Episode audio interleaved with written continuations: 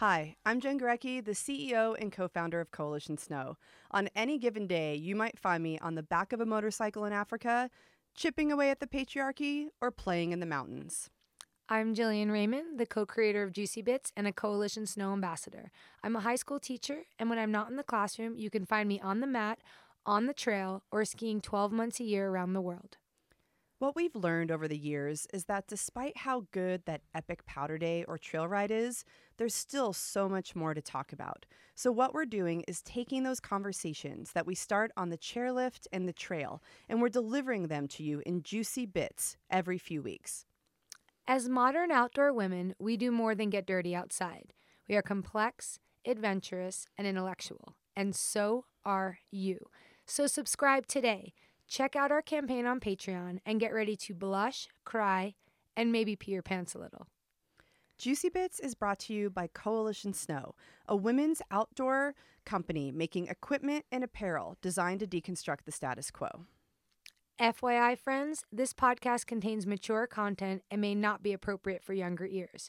You've been warned and enjoy the show. So I don't remember the last time I was so close to running out into the middle of the street and screaming at the top of my lungs. Did you feel covered with shame and ill and just frankly scared because of Kavanaugh's appointment? Yeah, that that and so much more. Devastated, depressed, uh, disillusioned. Like just fuck. I mean, fuck. I think even right now, Sorry. like if we started screaming at the top of our lungs in the recording studio, I mean, I was texting friends saying if I get arrested or get sent to a mental institution mm-hmm. because I'm that close to running outside, mm-hmm. will someone please come get me? Mm-hmm. And I mm-hmm. was dead serious, dead serious. So I had a brief moment of like this blind optimism. And you actually brought me down like 50 notches when i saw you um You're at, welcome. at ovi at the film. Because i was like come on don't you think like this fucking momentum and people taking over the senate building and just just energy? And then i realized oh yeah that's like my bubble of what i'm looking at and kind of what i'm reaching out to for glimmers of hope that i don't live at a time where someone that could be so erratic and angry and quite frankly unpredictable and really unfit the for job, the position. Fail the job interview. True. If I ever went in to get a job mm-hmm. and I yelled like that mm-hmm. and used that language, mm-hmm. I wouldn't I just wouldn't get the job. And so when you consider it to be a lifetime appointment to the nation's highest court, shouldn't we just expect the human being to do better? Um, shouldn't we? If a woman would have behaved like that, she probably I mean, should I not even go there? I'm sorry, but she would. No, they, just, she would yeah. be needing to text her friends and make that phone call because she'd probably be imprisoned, um, carted out. I could see it like the bailiff, the bailiff. Stake. Absolutely, absolutely. Stake. Yet here, this is you're not only celebrated by having the head of our nation mock those that Shameful. stood up against you gross absolutely gross. Um, but you are then rewarded in this very prestigious position. That's the other thing that fucking pisses me off about it is you think about you know we don't have law degrees. Jen and i don't have we're not aiming to be on I the mean, this is no surprise supreme court. in case you were wondering we don't just like have those in our back pocket. And we weren't you know i think you you you've shared this with me before in other situations. Like you might not really make it to that level because your skeletons are out in the open. There'd be things that they'd be like, "Sorry, Jen, you you might not be a fit right for I the Supreme made, Court." Right? I have made decisions in my life that will preclude me from doing certain things, and we all make those decisions, and we all have choices, and. Mm-hmm. Quite honestly, you know, yes, I have many skeletons that are not in the closet. So I will probably never run for political office. I would never pass the test. So when you're an individual who makes certain decisions, like getting tanked all through high school, which by the way, is illegal. Mm-hmm, yeah. So when, when you're breaking the law as a teenager, recording your activities in a really weird ass calendar mm-hmm. that you for some reason keep for decades, like let's not even get into the like the absolute most bizarre thing that you would have. Like, how do you have a piece of paper from 50 years ago? Like, how do you have these calendars and why do you record your infidelities on a calendar, but then you still think that for some reason you deserve the job. And to me, to be raised, to be raised that way, to that this that you believe that you come from a certain level of pedigree and that a certain level of privilege has been granted to you where you can behave in that manner and still make it to the Supreme Court speaks volumes about where we are at as a country. So, just a little history lesson here. So, the divine right of kings um, actually existed where leaders of nations believed and projected onto their people that they had been granted the right to oversee their kingdoms by God. And that was found to mm. be completely unjust because of the rule of law. And so, since that was instated, what we find, and as we've modeled our democracy, though imperfect as it is, we've modeled it after other civilizations that have looked at things such as the social contracts and rule of law and certain levels of philosophy that bring us to a place where you would have a Supreme Court, you'd have your due process. But what we I think we witnessed in here was sort of this joke and this way that it was politicized to really skirt us away from the real issue of women coming out and speaking their truths of being assaulted and having traumatic experiences in their lives at the hands of men though yeah quote here's my air quotes they're big today like not proven right? But you're also dealing with women that are providing testimony that quite frankly you know you put them together and you're like okay you have someone sharing what they remember based on the fact that this is literally imprinted in them because of what an experience and I don't mean experience in a positive way but what an experience they had to deal with let alone someone that's behaving in a way that's quite irrational and aggressive and again failing of the job interview like like, how are you able to make logical conversation with someone who behaves in such a way? and has literally ridden that wave of privilege and pedigree and frankly been completely protected by it. Oh, still and and let's be really clear. Sexual assault is not a bipartisan issue. This should not be political. Women's rights are humans' rights. And this entire moment that's going to go down in history forever for me, and I think for a lot of women, actually has nothing to do with politics. I mean, we understand how it is political. Mm-hmm. That's not the driving force of why we're up in arms. The reason why we've been so affected by this is that when we witnessed Dr. Ford testify, we saw ourselves in her. And for those moments, like we could feel the amount of courage and bravery to say what she said in front of a worldwide audience and know that she was actually putting her life on the line. Like she's at a point now where she's so unsafe, she cannot return home because of death threats, because she is a woman who accused a man in power.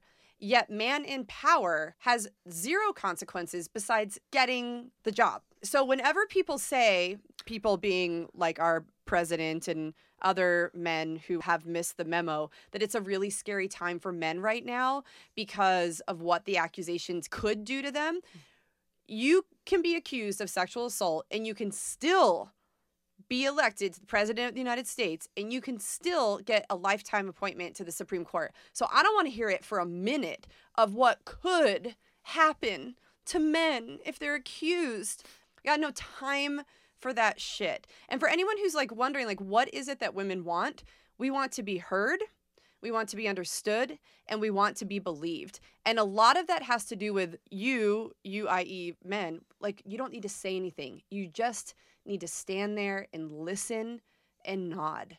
That's what we're looking for. We're not, we don't need you to solve our problems on this. We're not looking for you to give us an explanation. We don't even need you to console us. We just want to be acknowledged as legitimate and that our perspective and our experiences and the way in which we have to maneuver through this world every single day is valid.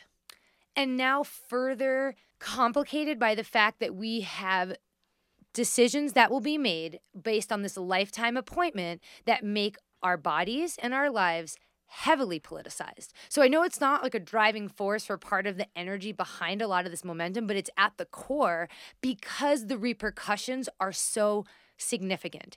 This is not going to change men's lives in such a way that it has the capacity to impact women's lives. And I think that's another piece. Yes, listen and nod, but there's another and I don't think you Jen stop me here if you disagree or you might not change my mind, but I also think about it in like an empathetic way. Part of this, in terms of men accusations and like, oh my God, you, they're in power. Now you've accused them, and yet most of them are still holding their positions of power. And then it's kind of like, oh, these poor guys. Yet we have women who are battling and reliving trauma that has like significantly impacted their lives, their abilities to trust, their ability to form safe relationships. And again, even then maybe like getting over that because it's okay, you know, you overcome adversity, it's still re traumatizing to then not be believed or have it be in a situation where it'll hold you not again no where someone doesn't see it from your perspective. And that's kind of where that empathy comes from. I can't say that every man can understand what it would be like to be a woman that faced sexual assault. Like i don't i know it happens to men that's absolutely true and that we're not yeah. just putting that out there 100%. But in terms of that empathy on the part of we're trying to apologize for these poor men in power that we've like potentially ruined their reputations. And that's another part of this narrative that's being told that I think is completely distracting and completely devoid of any sort of integrity to have it come down to actually violence against women. It's the the the runner, Molly Tibbetts, the case where and I love her father wrote this exceptional uh, exceptional op-ed piece but her leaving her home to go running and not coming home was turned into an issue of illegal immigration, not an issue of violence against women. And so, we just, yeah, we we avoid we avoid the and issue. the distractions pull it away from the real issue and I, the thing that's really hard there was a few pieces of this that really got me down a rabbit hole and it related to some of the the audio and visual that had um, white women and women's voices actually supporting Kavanaugh and supporting Trump and kind of and, and mocking her alongside um, the president in his rally. And there was this piece of me where I'm like, all right, are, are, these women that are dealing with their own internalized trauma? They're thinking that this is okay. This is how men should behave. This is what it means to be a man, right? To be in control, to be able to get away with whatever you want, to ride your privilege protection and and and have that sense of entitlement. And that makes me feel so depressed and sad. So depressed and sad. Yeah, and let's so for anyone who thinks that we do a lot of man bashing, for real, like what the fuck is wrong with you white women? What are you thinking mm-hmm. that you would actually support this individual? Um and yeah, like are you are you trying to sit at the table with the old boys? Are you trying to act like them so that you can get what you want? Do you think that there's this really tiny pie and that you have this like sliver of it and that you need to get more? Like what is it that is the motivating factor behind your inability to recognize um, and speak to morality and truth. And again, it makes me actually really sad and sick because I think it's been so normalized that it's almost lost on some of the white women that we're speaking to right now. And I, I hope that you're listening and I hope that you're getting fired up and I hope that you contact us and you want to have a conversation and you can recognize that there's so much work that needs to be done and you're on the wrong fucking side. You are. Absolutely. And there is, you know, it's it's interesting because I I definitely feel like I run into people who say that, you know, they don't want to talk about politics or that this is too difficult and quite honestly, like now is the time to speak boldly about these mm-hmm. issues. Now is the time to take the risk and speak your truth and say what needs to be said because there's far too much that's on the line to remain silent. And, you know, when I consider all of this with, within the context of like what it means to be a white woman, like we are facing some serious demons right now that for a while we haven't really had to address.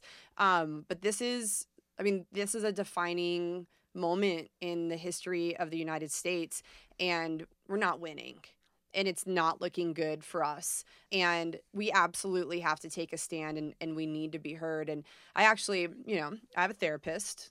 We, I think we've discussed this before. And I was actually speaking to my therapist the other day about, you know, what do you do when you find yourself in situations now where you know that you don't you, this person can't be a part of your life and anymore right? So these there are people who completely side with kavanaugh and completely side with trump and i've found myself having to make some decisions around like can i have these people in my life or not? And then you go through those moments of feeling like well i'm overreacting you know i should be more open minded and i asked my therapist like what is it that i can do so that i can enter into conversations and not be so reactionary? Because once again for me like obviously the personal is political right? And the, and there there is politics there but to see to have these conversations around sexual assault and to see what's going on it's incredibly triggering and i would like to be able to enter into conversations with people and not be so so triggered. And her answer i thought was beautiful you can't. Mm. Why are you trying to do something that is impossible to do? Just acknowledge the fact that this is so severe and so significant and you can not engage in those conversations at all but to think that you have to hold back your true feelings on it or somehow behave in a better I mean maybe if I wanted to be on the Supreme Court I'd have to yell less mm. but since we've already established that I'm not going to try to be on the Supreme Court mm-hmm. I will fucking yell as much as I want mm-hmm. but just to be okay with it and this is one of those crazy making moments mm-hmm. right and I, and I think that that's sort of part of a bigger plan to delegitimize the stories of women is to make us feel crazy so that we I mean I think they call that gaslighting right so but just to acknowledge like yes this is triggering this is serious and we will feel this way and we'll feel this way for as long as we want to until we see the change that is necessary so that we can exist in this world without having to be so scared. Um, by the way you'd have uh, my vote for the supreme oh, court. oh well thank you. You're welcome. But i do think you spoke to something that i've run into before of having that said to me in me wanting to have like an interesting conversation and someone's like i don't really want to talk politics i don't want to get political and i think that reflects a bit of apathy and i think that's mm. really dangerous right mm-hmm. now the other thing i think that's really scary about that is i think it comes from a place of fear and I know we've we've said this to our listeners before, you know, Jen and I don't have all the answers. So even this, it's kind of like this is like completely cathartic for me to be able to be in this room with you right now mm-hmm. and talk about this because there are spaces where it's happened, happened, happened, and it's still we're still like healing and there's work to be done based on this appointment. And we're gonna talk about that a little bit closing out the episode. But I think it comes from a place of fear of maybe saying the wrong thing, not understanding why something happened and not feeling like you know enough. And then you start trying to educate yourself, and that can be a little bit of a rabbit hole. And then all of that can also get kind of managed and packaged up in what you like should be doing. Or you don't have time to be political, which is a lot different than not wanting to be because you're basically trying to survive or you're in a situation where you're like, well, I did that and look where it got me that I can't advance in my career or it's changed the dynamic at work. And those aren't excuses not to do, but I think they're really real and a lot of women face them. Mm-hmm. And I think it can come down to even things, um, you know, this is really on my horizon right now, but it relates a lot to being a new mother and things like maternity leave and being able to um, breastfeed and pump and things that I feel are so legitimately about a part of my experience. Re entering back into the workforce, they're becoming political because I have to advocate for them and ask for them. And they also can be something that can be used against me. And that's mm-hmm. also kind of terrifying depending on the industry that you're in.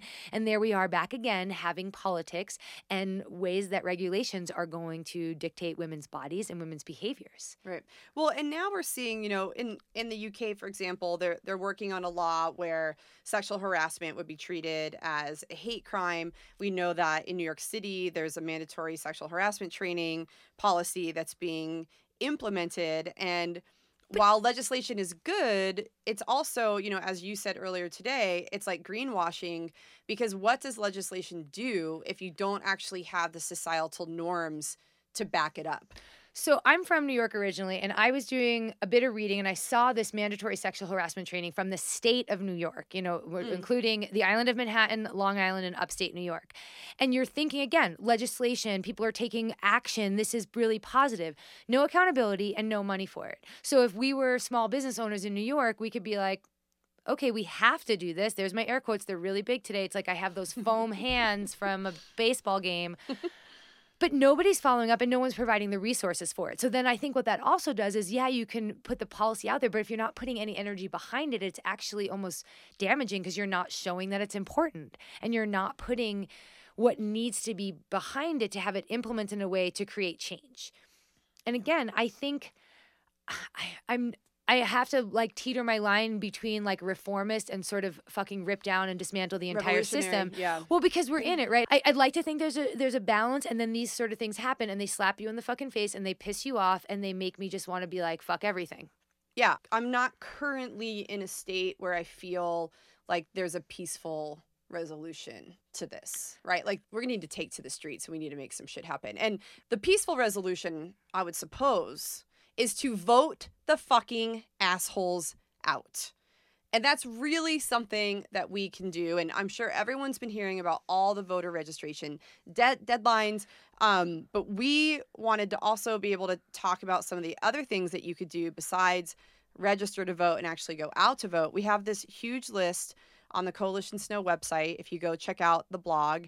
Um, and this list was actually propagated from Bust Magazine. Bust Magazine is amazing feminist magazine that I've been subscribing to for I want to say close to 20 years. And they put this list together and it includes everything from you know finding how your skills can help a female democratic candidate in a swing district um, to looking at where you can donate money to grassroots voter or organizations in swing districts, um, how you can host a house party, how you can help organize rallies and protests leading up to the election, how you can log miles on a road trip in the name of, of change, how you can contact a candidate's office directly. So there's actually so many things that we can do above and beyond registering to vote and to vote. And you really should check out this list. You can check it out on our website at coalitionsnow.com, or you can buy the latest issue, the October November issue of Bust magazine, and see um, and read the the the full list. But you know this is where like social movements become powerful when there's many different approaches taken so voting is one mm-hmm. And then there's a lot of other work that we need to do. We need to organize, we need to rally, and we need to have our voices be heard. So, just a last tip. I think um, I know Coalition Snow is doing it. I feel like other companies ask for time off to go yeah. vote. It is, I think, I wish I had the numbers right now. I don't have them in front of me because I'm going to butcher them. But the um, if we had a, a, critical mass of voters between like 18 and, and 29, there could be some tremendous changes. And this is going to go off tangent just a little bit, but not only do we need to get the assholes out, but we need to get the climate deniers out because that's an issue that's they're assholes. Yeah, well, sorry, yeah. they're they're in the assholes, but yeah. just the, we're looking at really issues for for human rights. And women's rights are human rights. And one of the pieces of voting people out is getting people in that actually represent your values and move us even away from this bipartisan system that only has existed for so long because it's designed to do that by keeping us all so distracted that we forget that it's election day or we didn't register to vote or we don't know who the candidates are. So that's one way we can arm ourselves with information and then we can go into the streets and fucking yell at the top of our lungs if it makes us feel better at the end of the day and then join those that are that are marching and rallying around the country. Yeah. And Jillian, I will totally come post your bail. If I I mean if it's necessary, if you end up in jail or and I'll I'll come. Yeah, I should probably you. memorize a couple phone numbers because I think you get like one phone oh, call. I don't have any phone numbers memorized. Yeah, so that could just be a put little okay. ending PSAs. Have That's a couple thing. memorized, and a lot of people, you know, they don't pick up the phone anymore. I don't know about you, but, but there's not oh, a yeah, lot of people. Oh yeah, if it's not if they if they don't know the caller ID, so that's no. another thing. If you get a random call, maybe you need to pick it up because it might be one of us calling because we need you to come post our bail. Yeah. This is and for Possible. those women that were arrested and have been arrested and are being arrested on behalf of this movement, we fucking applaud you and we stand with you because that sense of risk and courage is also phenomenal. And we live in an area where I feel like we have some some space to do that without fear of maybe tear gas and batons and, and arrest. But I don't know that um, all women around the country um, live in communities that right, feel that's, that's privilege, it. and that and that's also privilege to be like I could go to jail and my life wouldn't be impacted significantly. So yeah. I have to recognize that. Yeah. I hope that the next time we record something that we're not as angry. Although sorry, not sorry. Yes. Yeah, for my anger. We hope that you've enjoyed this episode of Juicy Bits and thank you so much for joining us as we juice the patriarchy. And as always, we want to hear from you. You can get in touch with us at juicybits at Coalition Snow and also check us out on Patreon. We can't wait till the next time. Signing off. Love, Love you. you. Cheers. Get to work, motherfuckers. With love, same, same. Sorry, not sorry. Jen and Jillian. Bye. Some of them men think they freak this like we do, but no, they don't. Make your check come at their neck. Disrespect us, no, they won't. Boy, don't even try.